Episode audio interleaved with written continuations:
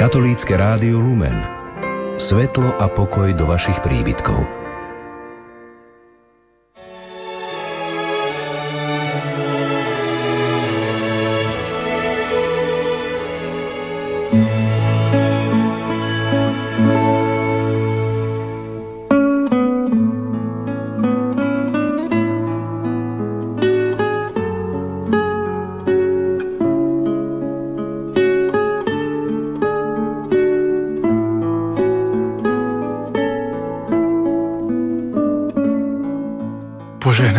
Silvestrovské popoludne, milí poslucháči, vám prajeme zo štúdia Rádia Lumena z Banskej Bystrice.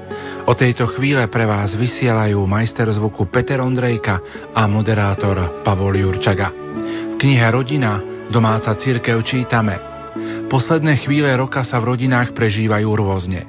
Jedni siahnu len po zábave a v tomto duchu prežijú tento deň. Iní idú poďakovať Pánu Bohu za uplynulý rok svetovom show. Po silvestrovskej pobožnosti si prichystajú slávnostnú večeru, môže byť aj na spôsob štedrej večere. Sú aj také rodiny, ktoré si nájdu čas popri radosti aj na uvažovanie o sebe, o svetle, o dianí okolo nás. Pozbudením k tejto úvahe môžu poslúžiť aj slová blahoslaveného pápeža Jána Pavla II., ktoré povedal pútnikom zhromaždeným na námestí svätého Petra v Ríme 31. decembra 1978, keď povedal Teraz je posledný deň roka. Lúčime sa s týmto rokom ďakujúc Bohu za všetky dobrá, ktoré sme od Neho dostali v priebehu 12 mesiacov – Chceme ho odprosiť za všetko zlo, ktoré sa v priebehu uplynulého roka dostalo do ľudských srdc na celom svete. Odprosujeme Boha za naše hriechy, pochybnosti a zanedbania dobrého. Prosíme o milosť a potrebnú silu, aby sme stúpili do nového roku, ako hovorí Apoštol. Nedovoliť zvíťaziť zlu, ale víťaziť dobrom nad zlým. Nemusí to byť dlhá pobožnosť. Krátke stretnutie po spoločnej večeri alebo cez deň. Je vhodné nájsť si voľnú chvíľku, pokojné tiché miesto, chvíľu, kde sme iba my so svojím Bohom. V duchu prejdeme celý prežitý rok, udalosti, ktoré sa nás dotkli, situácie, ktoré nám poslal Boh, ľudí, ktorých sme mali stretnúť Boha. Milí poslucháči, nasledujúcich 60 minút vám ponúkame biblickú katechézu pod názvom Ester, kráľovná v modlitbe a v pôste. Biblickú katechézu predniesol 24. marca tohto roku v chráme v Spiskej Novej Vsi biblista docent František Trstenský zo Spiskej kapituly. Nech sa vám príjemne počúva.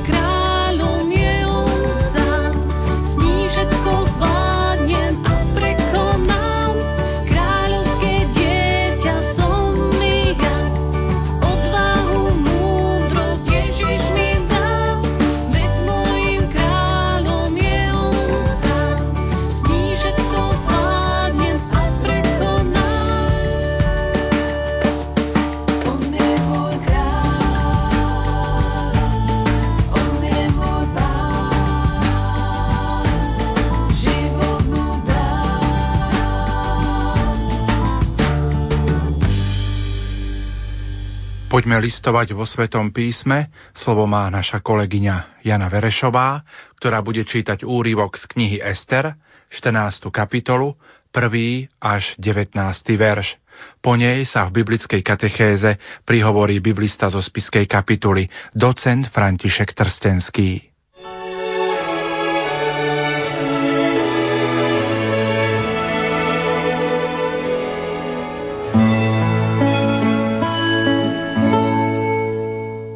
Aj kráľovná Ester sa utiekala k pánovi v obave pred nebezpečenstvom, ktoré im hrozilo. Odložila kráľovské rúcho, obliekla si odev primeraný plaču a žiaľu a namiesto voňaviek si hojne posypala hlavu popolom a telo si skrušila pôstmi. A všetky miesta, kde sa predtým obvykle radovala, naplňala svojimi vytrhanými vlasmi. A modlila sa k pánovi, Izraelovmu Bohu. Môj pane, ktorý si našim jediným kráľom. Pomáhaj mne, opustenej, ktorá nemá okrem teba nejakého iného pomocníka. Nebezpečenstvo mi už zasahuje ruky. Počula som od svojho otca, že ty, pane, si si vyvolil Izrael spomedzi všetkých národov a našich otcov zasa zo všetkých ich dávnych predkov, aby sa stali tvojím väčšným dedičstvom. A splnil si všetko, čo si im prislúbil. Zhrešili sme pred Tebou a preto si nás vydal na pospas našim nepriateľom, lebo sme uctievali ich bohov. Spravodlivý si, Pane. A teraz im nestačí, že nás utláčajú najkrutejším zotročovaním, ale svojim modlám pripisujú to, že ich ruky sú také mocné a chcú zmeniť aj Tvoje sľuby a vykoreniť Tvoje dedičstvo. Chcú zavrieť ústa tým, ktorí chvália Teba a vydusiť slávu Tvojho chrámu a oltára, aby tým väčšmi otvorili ústa pohanom, chválili silu svojich modiel a zvelebovali svojho kráľa, človeka na veky. Neprepúšťaj, pane, svoju berolu takým, čo nie sú ničím, aby sa nemohli smiať z našej záhuby, ale obráť ich úmysel, ktorý majú proti nám a znič toho, ktorý začal proti nám zúriť. Pamätaj na nás, pane, a ukáž sa nám vtedy, keď sme sužovaní. Vlej mi dôveru, pane, kráľ všetkých ostatných bohov a akejkoľvek mocnosti. Vlož mi do úst dobre upravenú reč, keď budem stáť pred levom a nalad jeho srdce, aby znenávidel nášho protivníka, že by zahynul sám aj všetci, ktorí s ním súhlasia. Nás však vysloboď svojou mocou a pomáhaj mne, ktorá nemá iného pomocníka okrem Teba, Pane, ktorý máš vedomosť o všetkom. A tak vieš, ako nenávidím slávu bezbožníkov a oškliví sa mi lôžko ľudí bez obriezky aj každého cudzinca. Je ti známe, na čo som donútená. Vieš, že mám v ošklivosti odznaky svojej vznešenosti a slávy, ktoré nosím na hlave v dňoch, keď sa musím ukazovať pred kráľom že to mám vošklivosti ako handru ženy v jej mesačnej chvíli a že ich nenosím v dňoch, keď mi je dobre. Vieš, že som nejedla pri Amanovom stole, ani s kráľom hodovať nemala som záľubu, ani som nepila z obetného vína. A že tvoja služobníca nepoznala radosť, odkedy ju sem priviedli až doteraz. Okrem toho, že sa radujem z teba, pane, Abrahamov Bože. Bože, ktorý si mocnejší nad všetkých, Vypočuj volanie tých, ktorí nemajú nejakej inej nádeje a vytrhni nás z rúk zlostníkov. Vysloboď ma z mojej úzkosti.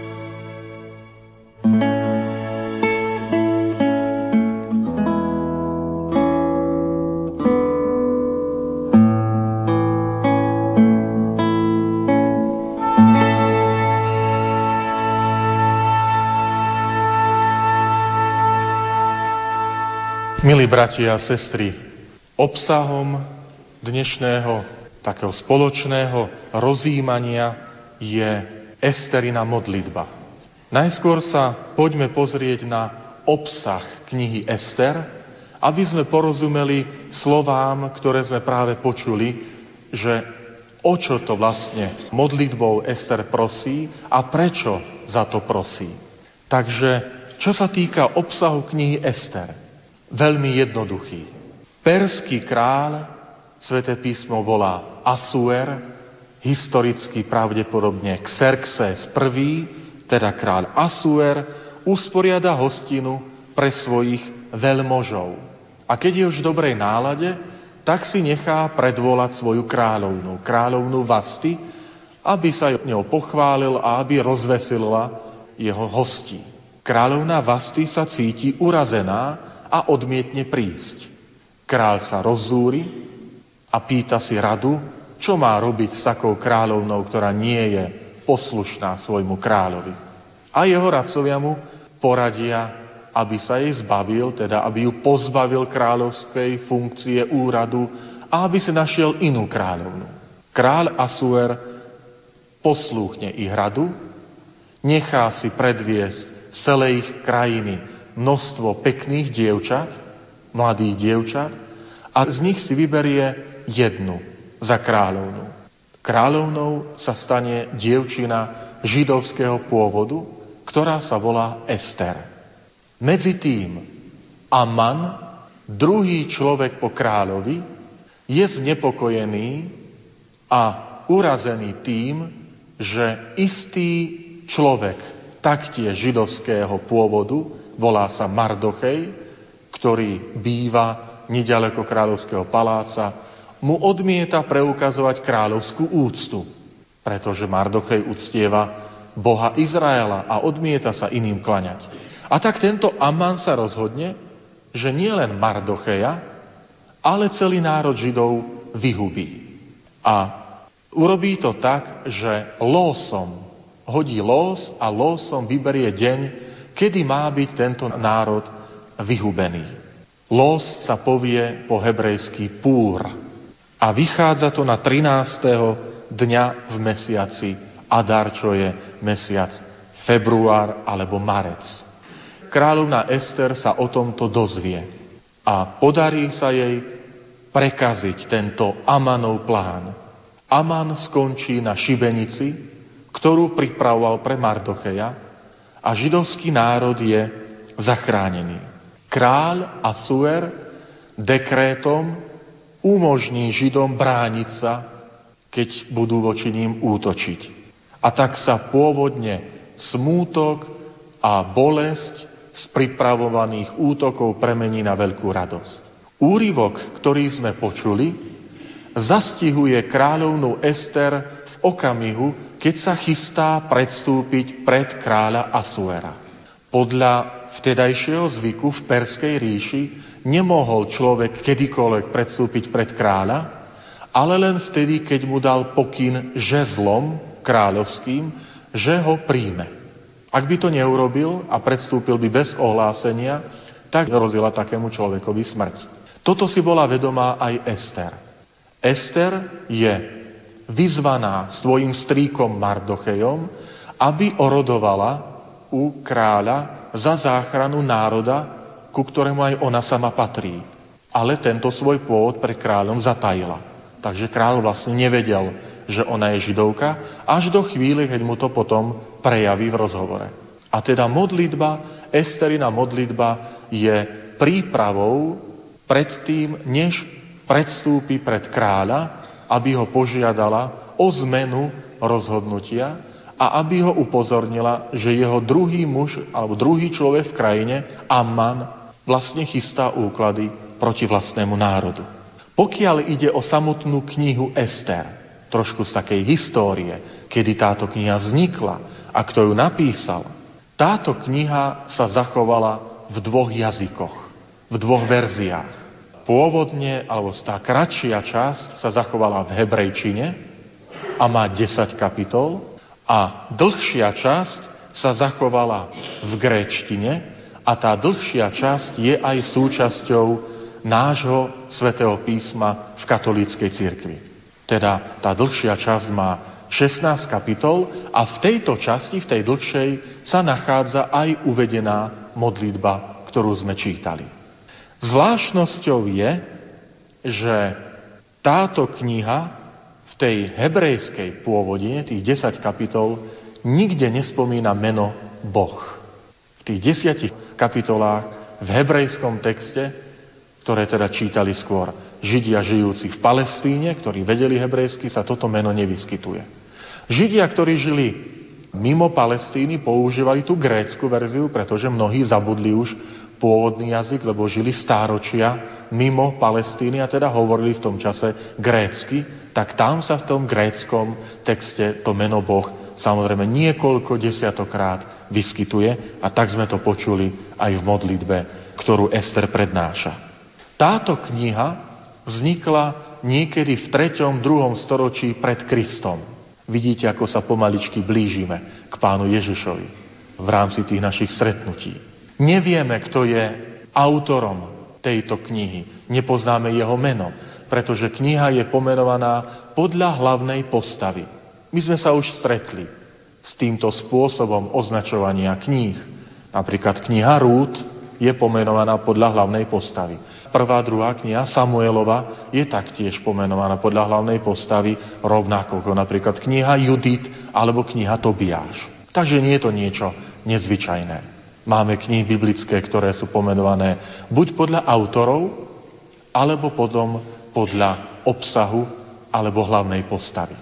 Tak táto kniha, kniha Ester Starého zákona, patrí medzi tie knihy, ktoré sú pomenované podľa hlavnej postavy, ktorou je kráľovná Ester. Dej tejto knihy, ktorý som veľmi v skručnosti vyrozprával, poslúžil aj pre vznik veľmi obľúbeného židovského sviatku, ktorý sa volá Purím. Purím preto, lebo ako som povedal, na základe losu Amman, nepriateľ židovského národa, určil, kedy majú byť vyhubení. A tak aj sviatok, ktorý sa slávi dodnes, približne niekedy vo februári, marci, tak ako to sa hovorí v tom texte, že to bol ten mesiac Adar, tak má pomenovanie práve sviatok Purim. No a samozrejme, obsahom alebo povinnosťou počas tohto sviatku je, že v synagóge sa číta celá kniha, kniha Ester. Samozrejme, v židovských synagógach sa číta po hebrejsky, aj keď v mnohých iných už tých európskych alebo amerických, teda židovských synagógach, kde už mnohí členovia nevedia po hebrejsky, tak sa zvykne potom čítať v jazyku tej krajiny, v ktorej ten židovský národ žije. Dej sa odohráva v kráľovstve Perzie, ktorá bola nástupcom po babylonskej ríši. Spomente si na naše posledné stretnutie pri prorokovi Jeremiášovi, tak sme hovorili o veľkej babylonskej ríši, avšak táto babylonská ríša potom padla približne v roku 519 a nástupcom sa stala Perská ríša. Alebo bola porazená babylonská ríša práve Peržanmi, Médmi a Peržanmi. A ten rozsah tej Perskej ríše je približne taký veľký, ako bol aj Babylonskej ríše. To znamená dnešné Turecko, teda Malá Ázia, Blízky východ, teda Palestína, Sýria, Irak, Irán, tieto krajiny Blízkeho východu. Perská ríša vydržala do roku 333, to sa dá ľahko zapamätať, 333, keď ju zase niekto iný porazil, a to meno určite poznáte, Alexander Veľký macedónsky. Veľký, známy macedónsky, teda grécky panovník. Teda vidíte, ako sa tie aj mocnosti striedajú a prechádzajú jedna z druhej. Neskôr aj ríšu Alexandra Veľkého zničia a to budú Rímania, rímska ríša neskôr. Takže dej sa odohráva v hlavnom meste tejto ríše. Tá červená šípka ukazuje na hlavné mesto ríše, ktorou bolo mesto Súzy. Súzy. Tak sa volá hlavné mesto tejto ríše. Takže v tomto meste, do tohto mesta je vložený dej knihy Ester. Keď sa pozrieme bližšie na charakteristiku jednotlivých postáv, tak v tomto príbehu máme veľmi jednoduché, nie komplikované postavy a veľmi jednoduchý dej. Hlavné postavy sú tieto štyri. V prvom rade je to kráľovná Ester. Kráľovná Ester, ktorá je pred čitateľa predstavená ako žena veľkej pokory, poníženosti, tak sme to počuli aj v modlitbe, ale aj veľkej odvahy a dokonca ochoty priniesť obetu vlastného života, ak je to nevyhnutné, za vlastný národ. Druhou postavou je jej strýko, pretože Ester vyrastá ako sirota, ktorej sa ujal jej strýko Mardochej. Mardochej je vykreslený v tejto knihe ako človek veľmi starostlivý, ktorý napomína netier, ktorá mu bola zverená do starostlivosti, vychovávajú, vedie ju, aj nielen, teda kniha to opisuje, aj vedie ju aj po tej stránke náboženskej, ale zároveň ju aj ochraňuje. Je to človek, ktorý je v tejto knihe opísaný ako ten, ktorý je zdravo hrdý na svoj národ. Zdravo hrdý na svoj národ. A zároveň človek, ktorý má víziu. Teda má istú predstavu o národe, o budúcnosti, ktorým smerom by sa mal národ uberať. Ktoré sú tie hodnoty, ktorých by sa mal židovský národ držať. Oproti týmto dvom pozitívnym postavám tejto knihy máme dve negatívne postavy. V prvom rade je to Amman. Amman je, ako som spomenul, druhý muž po kráľovi. Sveté písmo tejto knihy Ester opisuje Amana ako človeka sebeckého, plného zloby a nenávisti. A zase kráľ Asuer, to je tá štvrtá, posledná z tých takých hlavných postav, je predstavený ako rozmarný a despotický kráľ. Rozmarný, ktorý sa hoduje, teší sa životu. Dnes by sme to povedali, že asi len flámuje a nič iné. Takže toto je také predstavenie hlavných postav. Cieľom, prečo je to takáto štruktúra veľmi jednoduchá, prečo tie postavy nie sú nejako komplikované, že to nie je nejaká ťažká psychológia postav, viete, to nemáte spisy a diela typu Dostojevského alebo Tolstoja, ktorý analizuje myslenie a psychológiu, konanie postav, je ten, že ten biblický autor chce ukázať tie postavy ako vzor. Ester a Mardochej sa stávajú vzorom pre čitateľa, ako sa má človek správať, ako sa má veriaci človek správať. A naopak, čoho sa má vyhýbať. Aké vlastnosti nemá mať a naopak, ktoré vlastnosti má v sebe rozvíjať. Charakteristika týchto postav nie je vykreslená nejakým, nejakým zoznamom vlastností, ale skôr cez ich konanie.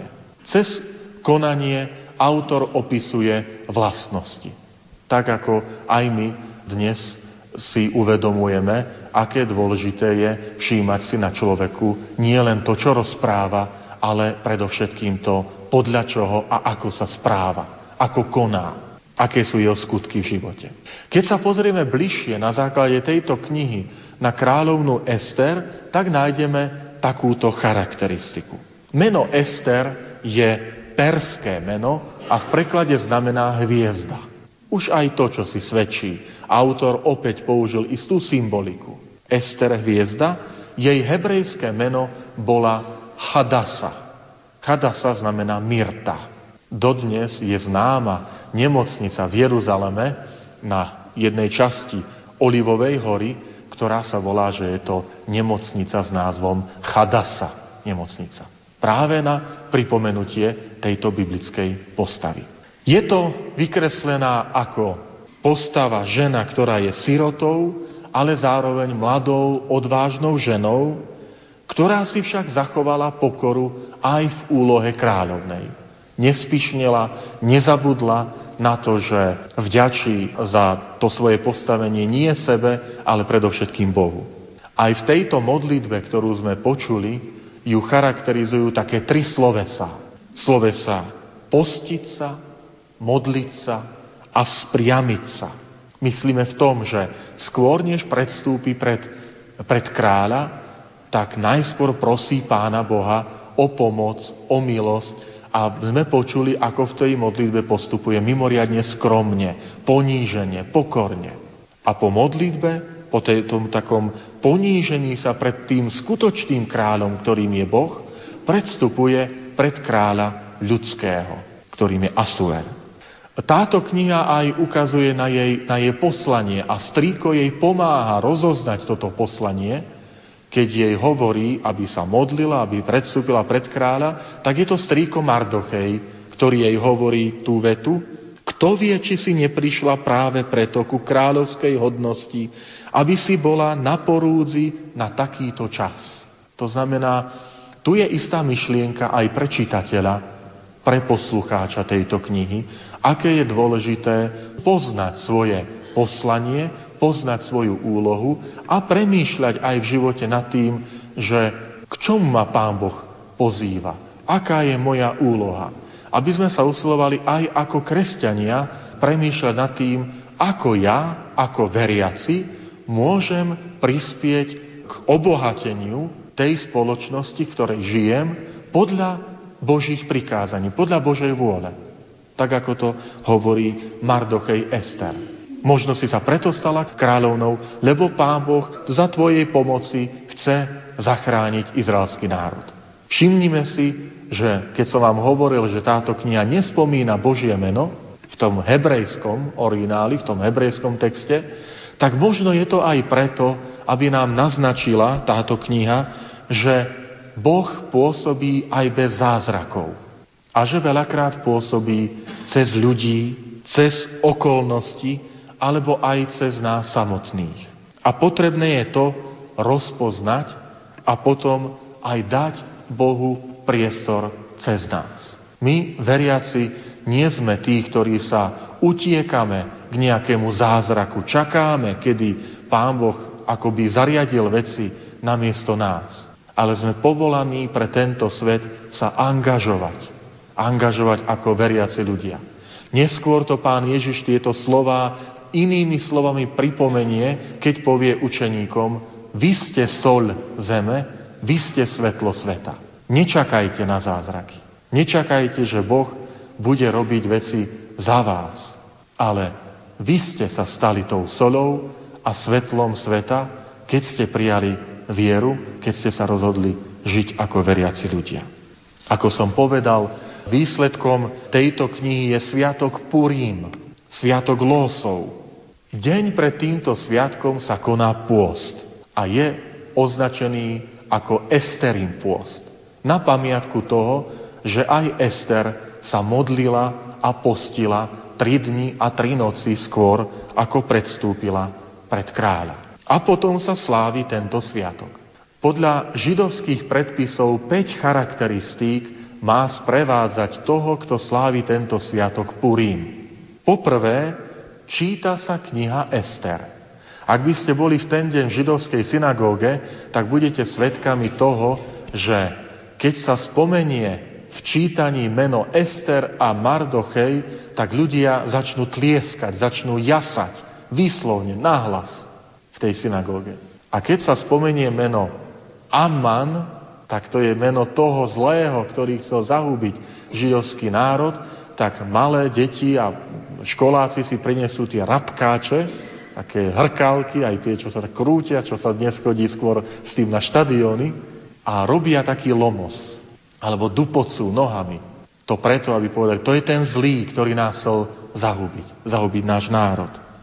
Treba povedať, že táto kniha Ester pripomína takú národnosť toho židovského národa, hrdosť na vlastný národ, na vlastnú identitu. To je jedna z vlastností, ktorú aj my sa môžeme učiť z tejto knihy. Hrdosť na to, nielen, že som Slovák, ale hrdosť na to, že som veriaci človek. Na to sa zabúda, niekedy sme zahambení z toho, že sme veriaci. Aj toto, aj tieto stretnutia, aj táto kniha Ester nás, nás vyzýva k tomu, aby sme boli hrdí. Som hrdý na to, že som veriaci človek. Neskôr v Novom zákone to veľmi pekne zaznieva, keď hovorí, myslím v liste svätého Petra, že ak by niekto trpel ako vrah, ako smilník, ako zlodej, tak sa má za čo hambiť. Ale ak niekto trpí pre meno pána Ježiša, tak nech sa za to nehambí.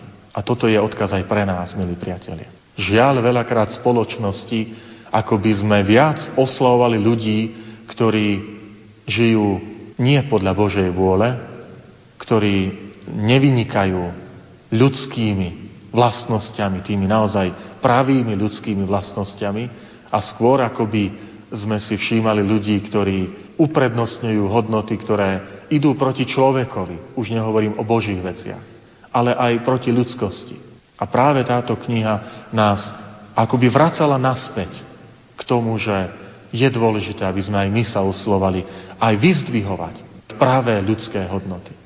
Veľakrát to tak vyznieva, že tie rôzne oceňovania za ľudský čin roka alebo záchranu života sú tak úplne kde si na okraji záujmu, pozornosti. Ale kto sa kde rozviedol, kto čo zle urobil, tak o tom sa rozpráva týždne. Aj toto je výzva tejto knihy, aby sme pestovali v sebe hrdosť, som veriaci človek.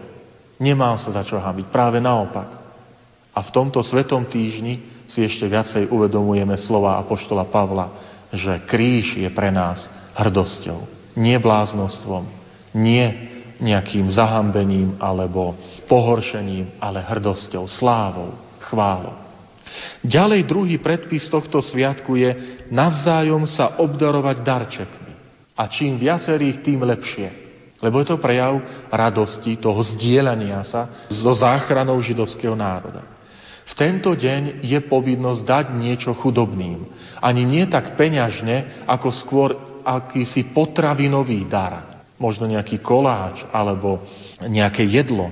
Predpis hovorí, že aspoň dvom ľuďom. Čo si vidíme spoločné aj s našimi Vianocami v tomto zmysle. A zároveň táto kniha, tento predpis aj nás učí ľudskej solidarite. Aj v tieto sviatky, ktoré sa chystáme sláviť, veľkonočné sviatky ak budete vedieť o, o niekom vašej blízkosti, ktorý nemá jedlo alebo by ho čosi potešilo, skúste z koláča, ktorý upečiete, zaklopať susedke a povedať, okoštuj, upiekla som takýto koláča, jeden kúsok, dva kúsky som aj tebe priniesla, alebo tebe priniesla, alebo vám priniesla. Aj toto je rozmer viery, na ktorý nesmieme zabúdať. O to viac, že to kresťanstvo nám ukazuje veľmi pekne a veľmi jedinečne dve ramená, z ktorých sa skladá kríž. Nie len ten dohora, ale aj ten medziľudský. V kríži sa obidve tieto ramená spájajú. Potom ďalší rozmer tohto sviatku je, že je slávnostné stolovanie, pri ktorom sa vysvetlí význam sviatku. Spočuli ste určite aj pri modlitbe, ako Ester výslovne hovorí Počula som od svojho otca hovoriť o tom, aké veľké veci si urobil v našich dejinách. Ester teda ako malá ešte si pamätala na svojho otca, ktorý ju k tomu učil. A toto je taktiež veľmi pekné a dôležité posolstvo. Nenechávajme katechézu, nenechávajme vedenie k viere len na kňazov, katechétov a reholné sestry. Toto je asi najväčší omyl posledných 20 rokov v katolíckej cirkvi na Slovensku. Že viera, to sú na to biskupy, KBSK, kňazi a katechéti, aby odozdali vieru. Sveté písmo a dnes táto kniha nás vracia k tomu, že zodpovednosť aj poslanie odozdávať vieru je predovšetkým zodpovednosťou rodiny, komunity, toho spoločenstva toho naj, najúžšieho spoločenstva. Aj k tomu nezabúdajme, aj pri našich stolovaniach rozprávať aj o viere. Dialogizovať, viesť dialog, rozprávať sa, diskutovať aj o náboženských veciach. A napokon tento sviatok je predpis, nariadenie, neviem, či sa to dá nariadiť, ale je nariadenie, že každý sa má veseliť v tento sviatok. Že nikto v tento sviatok Purim na počet záchrany Židov nemá zostať smutný. Keď sa pozrieme na samotnú modlitbu, ktorú sme dnes počuli, tak modlitba, ktorú sme čítali, sa nachádza v tom gréckom texte a z neho je preložená do svätého písma slovenského, do prekladu. Ale máme istú narážku aj v tom hebrejskom texte na túto modlitbu, kde sa hovorí v 4. kapitole, kde aj Ester prosí, áno, ja predstúpim pred kráľa a budem ho prosiť, ale aj vy sa modlite za mňa. Aj vy ma sprevádzajte modlitbami. Ona povie svojmu strýkovi, tri dni a tri noci nič nejedzte ani nepite. Ja sa budem so svojimi služobnicami podobne postiť a potom pôjdem pred kráľa. Už rozumiete, prečo pápež František poprosil o modlitby. Skôr než on sám dal požehnanie, sa sklonil a prosil, modlite sa aj vy za mňa. Aj toto je veľmi pekná taká lekcia z modlitby. Že modlitba to nie je len všetci sa prosím modlite za mňa. A ja sa tiež budem modliť za seba. Ale že je to reciprocita, vzájomnosť modlitby. Vzájomne sa sprevádzame modlitbami ako veriaci ľudia. Že sa modlíme za svoje úmysly. Nie len za tie moje, za naše, za tvoje. Takže potom táto veta ktorú máte aj nasvietenú v tej 4. kapitole, kde Ester vyzýva k tej modlitbe taktiež, aby sa národ modlil za ňu, keď má predstúpiť pred kráľa, tak potom na ňu nadvezuje táto modlitba, ktorú sme teraz počuli. Keď sa pozrieme na štruktúru tejto modlitby, to je preto dôležité, lebo štruktúra modlitby nás učí tomu, aká má byť naša modlitba. Svetopisec ju preto zachytil, aby nám dal príklad našej modlitby. Prvé, čo sme počuli v tejto modlitbe je, že je najskôr spomenutá atmosféra modlitby. Sme počuli, kráľovná odložila nabok svoje kráľovské rúcho, obliekla si odev primeraný plaču a postila sa. To je prvý predpoklad, milí bratia a sestry, našej modlitby. Nemusíme sa ísť preoblieť, samozrejme ale tým sa chce ukázať, že skôr ako sa začneš modliť, najskôr vytvor atmosféru modlitby. Až tak potom otvor ústa a modli sa. Atmosféru modlitby znamená aj to prostredie. Vyber a zvoľ také, ktoré ti bude napomáhať sústrediť sa, ktoré nám bude napomáhať sústrediť sa, ktoré nás bude k modlitbe privázať, nie oddialovať od modlitby. Potom je spomienka na Božie skutky v minulosti. Ako som spomínal, môj otec mi hovoril, čo všetko si urobil pre nás v dejinách. To je tá dôležitosť tej osobnej skúsenosti, toho odovzdávania skúsenosti. Keď sa deti pýtajú, a prečo mám chodiť do kostola? Oco, mama. Preto, lebo ja sám, synák, hoci už teraz som starý alebo dcéra, som sa presvedčil, že Boh je dôležitý v mojom živote. Toto sa dá povedať v poučke, ktorú som vám teraz tu povedal. Pán Boh je dôležitý, naučte sa tú poučku. Ale oveľa účennejšie to je, keď to nebude poučka, ale to bude skúsenosť života. Životná múdrosť to my voláme. Životná múdrosť. Aké je dôležité, aby aj v našej spoločnosti bola odozdávaná životná múdrosť, že Boh je pre život dôležitý. A toto je to pripomenutie tých skutkov minulosti. Veľakrát tá spoločnosť nám, veriacim, neverí preto, lebo nevidí túto skúsenosť viery v našom živote. Čo vy, veriaci, hovoríte o Bohu, keď vlastným životom vlastne ukazujete, že Boh nie je pre vás dôležitý. A teraz, keď je to obdobie svetých spovedí, tak tam si to práve že uvedomujeme. Keď prichádzame k Svetej spovedi, tak si uvedomujeme, Boh je stále dôležitý v mojom živote. A prepáč mi, Bože, keď som svojimi skutkami, svojimi hriechmi vlastne ukazoval ľuďom, že Ty ani tak dôležitý v mojom živote nie si. Že síce možno som bol v kostole, ale svojim životom som toto svedectvo nevydával. Je dôležité pamätať na túto skúsenosť viery. Ďalšia časť tejto modlitby je vedomie viny a hriešnosti. Ester sa modlí aj za vlastný národ. Hovorí, áno, zrešili sme veľakrát a ty si nás akoby odvrhol alebo vydal si nás iným. To pre naše hriechy, pre naše viny. Všimnite si, je to kráľovná, ktorá nepredstupuje pred Boha ako kráľovná, ale ako pokorná služobnica s pokorou. Aj toto je pekný príklad pre nás, toho ducha modlitby. Modlitby, v ktorej my predstupujeme pred Pána Boha nie ako majstri sveta, ale ako pokorní, ako stvorenstvo pred svojho stvoriteľa. Stvoriteľa, ktorého máme právo a odvahu volať Otcom. Aj toto je dôležité, aby sme v atmosfére modlitby vytvárali. Aký, taký pocit alebo postoj pokory, poníženosti. Že nie automaticky, Bože, musí všetko vyslyšať a splniť mi každé prianie. Pán Boh nie je stolček pre strisa. Pán Boh nie je zlatá rybka, že mi splníš tri želania, lebo som si ťa ulovil. Lebo som sa stal veriacim, tak teraz ty mi splň moje želania. Potom je tam vyslovená prozba. O čo vlastne Ester prosí? A to je pre nás veľká nádej. Napokon aj Pán Ježiš nás učí prosiť. Proste a dostanete.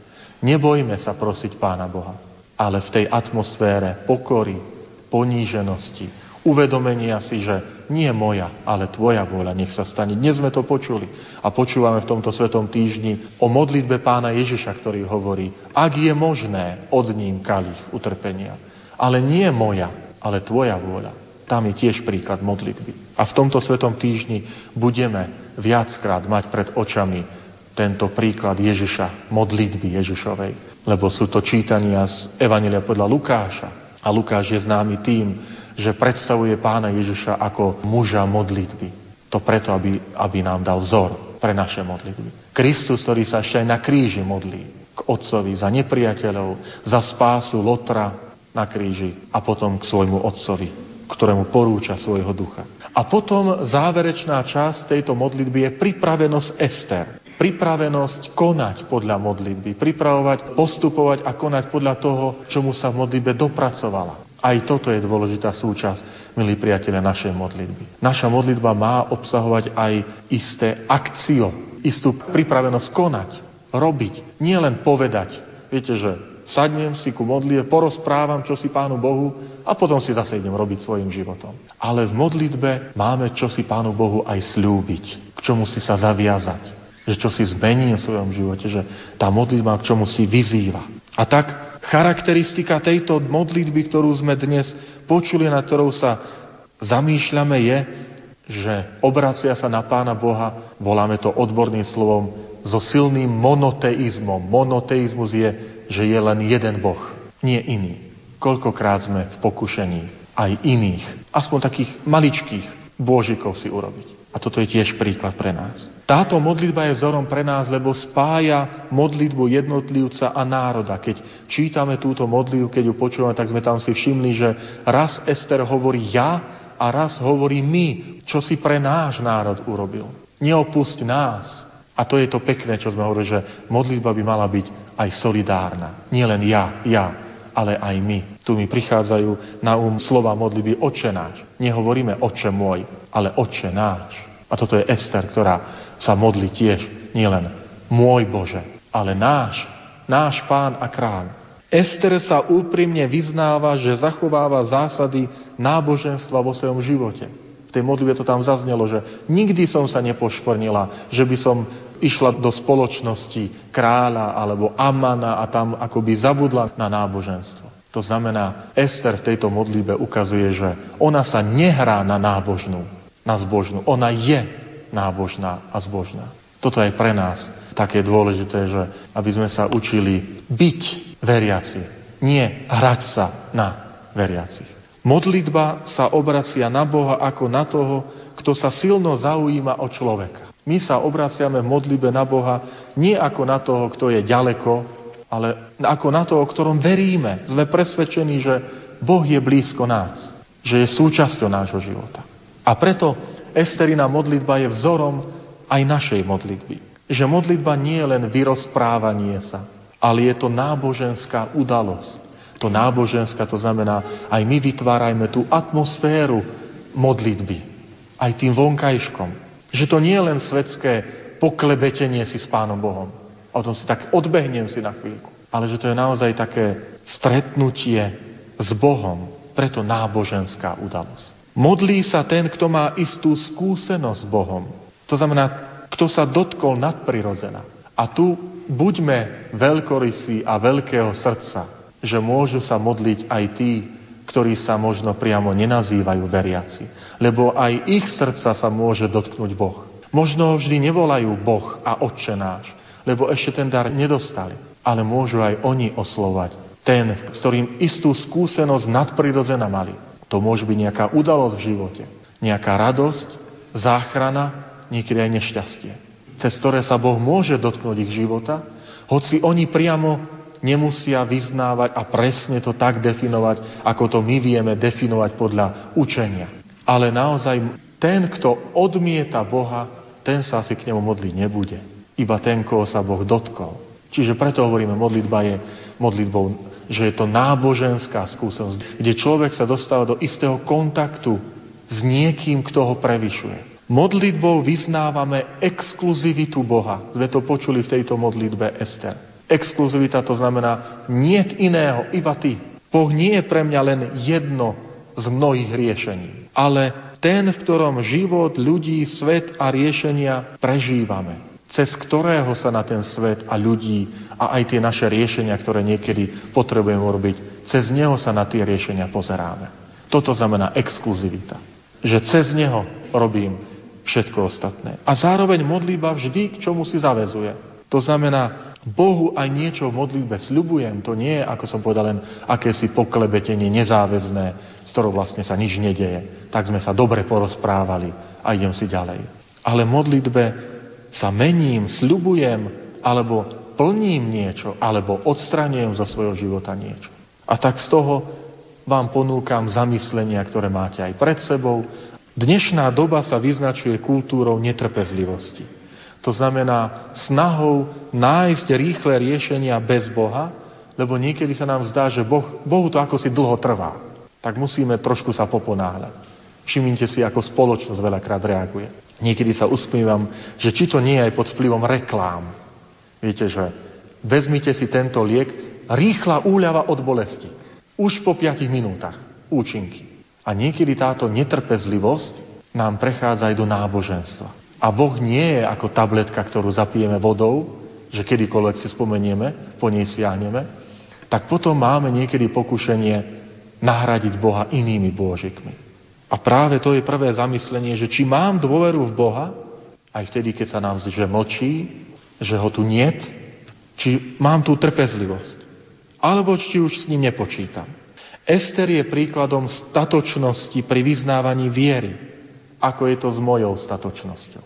A som vôbec statočný pri mojom vyznávaní viery na pracovisku, spoločnosti, v poslaní, v úlohe, ktorú mám, ak som aj kresťan nejakej funkcii, ako by som sa zachoval v kritických situáciách života ja?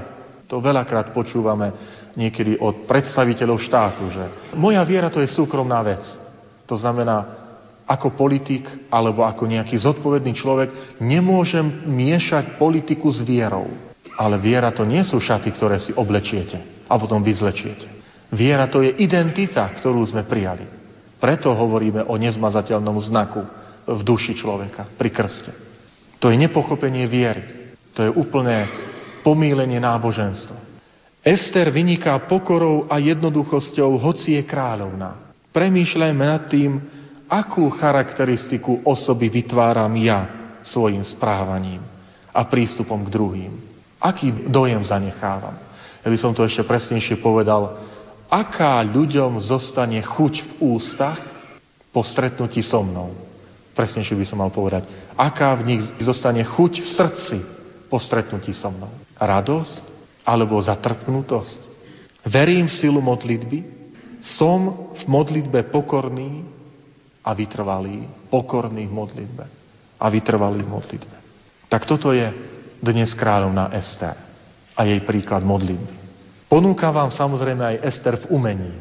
A ako Autorku dnešnú som si vybral jednu američanku, súčasnú, žijúcu, mladú. Volá sa Rose Detok Doll. Také zvláštne meno má.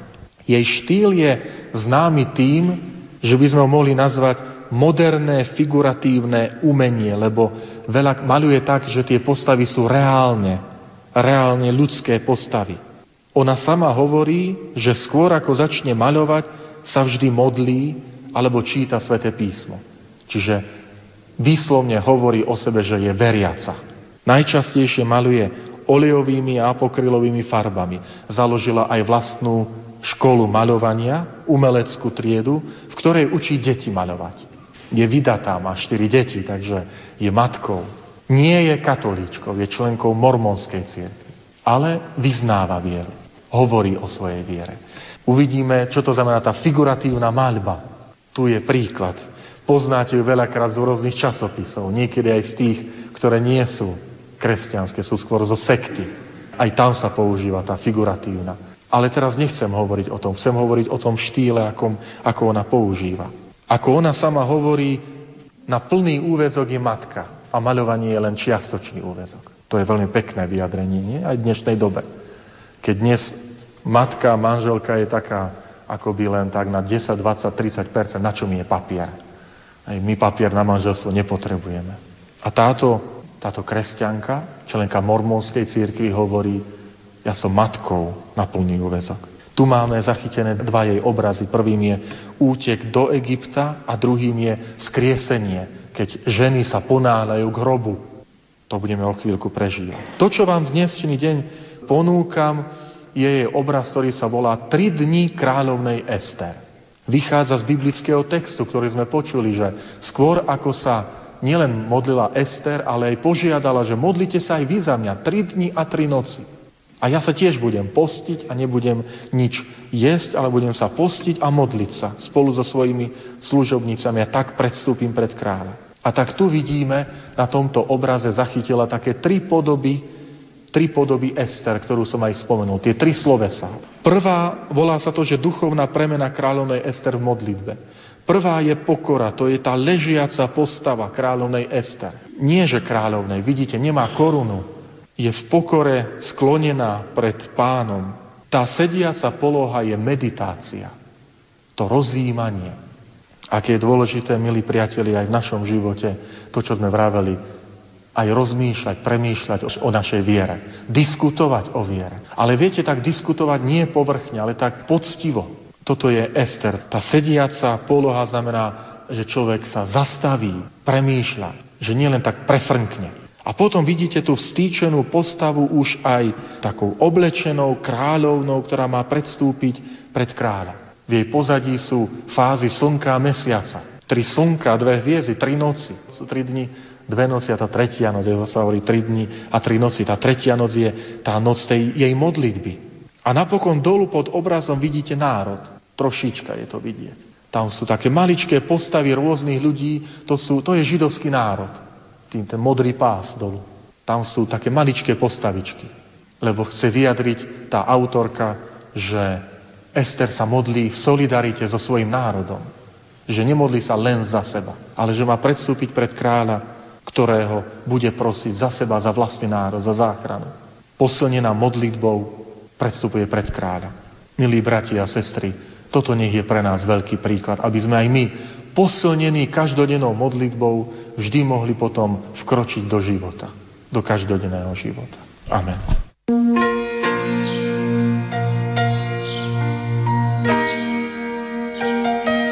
Pán nech je pred vami aby vám ukázal správnu cestu. Pán nech je pri vás, aby vás zobral do svojho bezpečného náručia.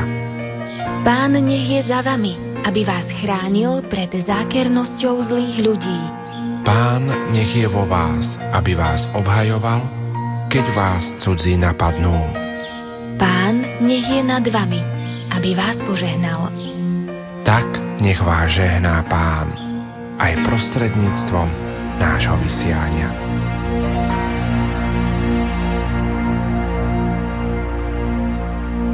Milí poslucháči, v uplynulých minútach sme vám ponúkli biblickú katechézu Ester, kráľovná v modlitbe a v pôste, ktorú 24. marca tohto roku v chráme v Spiskej Novej Vsi predniesol biblista zo Spiskej kapituly docen František Trstenský. Požehnaný posledný deň roku 2013 vám zo štúdia Rádia Lumen Prajú majster zvuku Peter Ondrejka, hudobná redaktorka Diana Rauchová a moderátor Pavol Jurčaga. Do počutia.